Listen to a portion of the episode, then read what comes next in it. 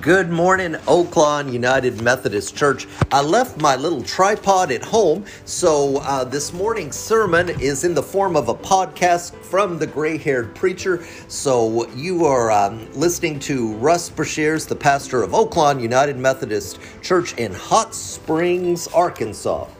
Uh, this morning, let's begin by a quote from Henry Ward Beecher, and he was an abolitionist, a clergyman who lived in the 1800s, and he was more famous for his famous daughter, Harriet Beecher Stowe, who wrote Uncle Tom's Cabin. All right, here's what uh, Reverend Beecher uh, said. He said, If a man cannot be a Christian where he is, he cannot be a Christian anywhere. So, for the 21st century, let's just say if a woman cannot be a Christian where she is, she cannot be a Christian anywhere. If uh, people cannot be Christians where they are right now, they can't be Christians anywhere. So, you and I, we are called to be Christians in the United States during the summer of 2020.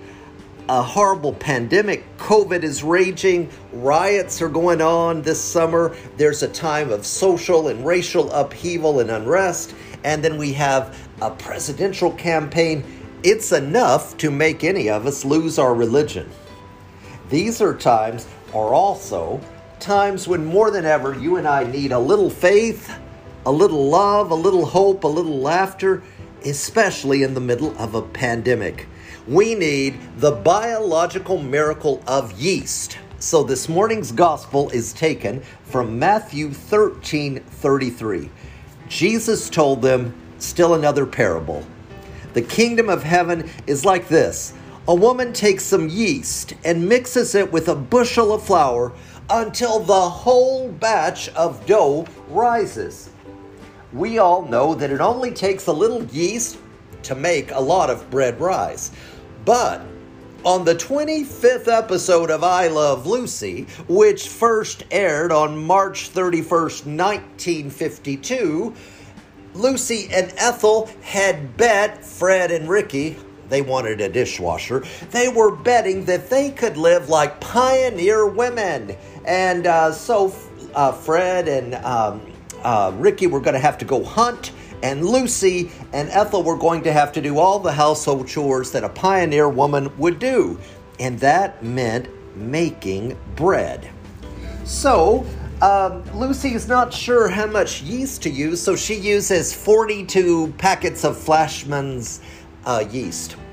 And the dough rises so much, she can barely put it in the pan, and then she has to wrestle the loaf into the oven and we all remember what happens next. Uh, I even had the little video clip on Facebook. The loaf of bread pops out of the oven, and it's so long it pushes Lucy against the kitchen cabinet. She yells, A little yeast goes a long way. Did you know that leavened bread or bread with yeast, excuse me, was baked in ancient Egypt? You see, yeast microbes were discovered are found probably by accident. This magical fungus grows in dough and um, it can't be too hot, it can't be too cold, but it has to be lukewarm. Do you know the pioneers or the gold rush men carried their starter sourdough mix next to their breast. It was a treasured possession because with a little sourdough in their little um, uh, satchel, they could make biscuits or bread or pancakes. These microbes feed on flour and they grow and makes the bread rise. And yeast also makes beer and wine so, that wonderful fermentation, that magical thing that happens, it gives us beer, wine, and bread. And those are some of the earliest forms of all civilization.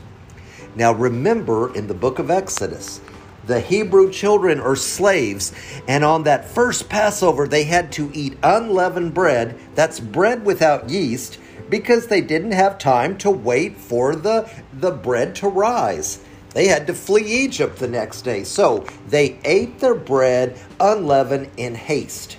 And to this day, on the feast of Passover, during that week, faithful Jews all over the world rid their kitchens and cupboards and cabinets of every crumb of bread and pastry and any bit of, um, of yeast, so that during the Passover, they for seven days must eat unleavened bread. That's matzah bread.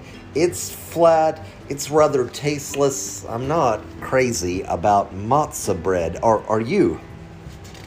Now, compare that to our leaven or, or communion bread that has yeast in it.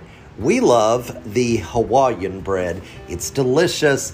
Uh, it's uh, it's fluffy. Uh, uh, though that yeast has really done its magic, its biological miracle. Um, but compare that to the unleavened bread that we consume during our COVID in those little uh, tiny coffee creamer like communion things. We've got a tiny piece of unleavened bread, much like matzah, that tastes like cardboard. And then we have the, the grape juice. But Jesus often in the New Testament warns against leaven or yeast. He talks about the leaven or yeast of the Pharisees. He said they're, they're hypocrites. Beware the leaven of the Pharisees. In the Hebrew Bible, leaven or yeast is can never be offered to the Lord. Leviticus 2:11 and 6:17 says, you know, you must use unleavened bread to for burnt offerings to the Lord. So again and again in the Bible, leaven is bread is bad. Leaven is sin. Leaven is yeast. I once knew a pastor friend of mine, and uh, he had a very um, religious woman who absolutely threw a fit and ran out screaming after he served her communion with Hawaiian kind of bread or with, with bread with, with leaven or yeast because she came the next day to tell him, Pastor, I ran out and I screamed because leaven is the devil, and you brought the devil into the communion bread. And my friend David said, I have never heard of that. But I, I think it probably goes back to this uh, Hebrew scriptures and leaven is bad. But in this parable, Jesus is using the yeast in a positive way, I believe, very much because the leaven rises and raises the whole batch of dough and right before this parable, he's told the story of that tiny mustard seed that grows into a huge bush where all the birds nest, and it's so good. So, in that case, something small becomes big, and the same case of the woman baking the bread, a little bit of leaven leavens a bushel of, um, of, of wheat. So, here's the message for this morning all you and I need is a little bit of Christ, a little bit of leaven, the leaven or the yeast of the gospel. And if you and I can take that small bit of faith and put it in our hearts, we will become more Christ like. A little of the gospel truth will give us the faith to say, hey, better times will be here. 2020 may not all be bad. Good news is around the corner. Uh, it's going to be better for the world, for the U.S., for Oaklawn United Methodist Church. It's going to be better for the United Methodist Church. A tiny pinch of the gospel will grow and give our congregation more love than we have ever had before. Just a little bit of yeast will allow us to have hope a hope that's going to rise up and say, like Annie, the sun will come out tomorrow, and we'll have optimism. That woman in the parable knows that it only takes a small amount of leaven to make all the dough rise. Not like Lucy. Lucy didn't know that, and we've been laughing about it since 1952. But remember, a little yeast makes a big difference to dough a little yeast or a little faith, a little hope, a little love, a little laughter is what this world needs. It can transform you and me. It can give us an attitude adjustment. A little bit of leaven, the leaven of the gospel, a little bit of Jesus can come in and raise up our community of faith. And I want you to uh, to hear this quote from Patches of Godlight, and it's Father Tim's favorite quotes by Jan Karon, and it's on page. Uh, oh, this book doesn't have pages, but anyway, uh, it's uh, it says it came from the Anglican Digest, and here it is. We live as those who are on a journey home. A home, when we get there, it will have the lights on and the door will be open. And I'm going to add that bread will be baking in the oven and bread will the whole smell will overwhelm the house. And our father god will be waiting for us when we arrive. And that means in all the adversity that we face now that when we finally get home we will have arrived and our home will be hopeful and our future will be secure. And there's nothing we can lose on earth that can rob us of the treasures that God has given us and that God will give us in our eternal home.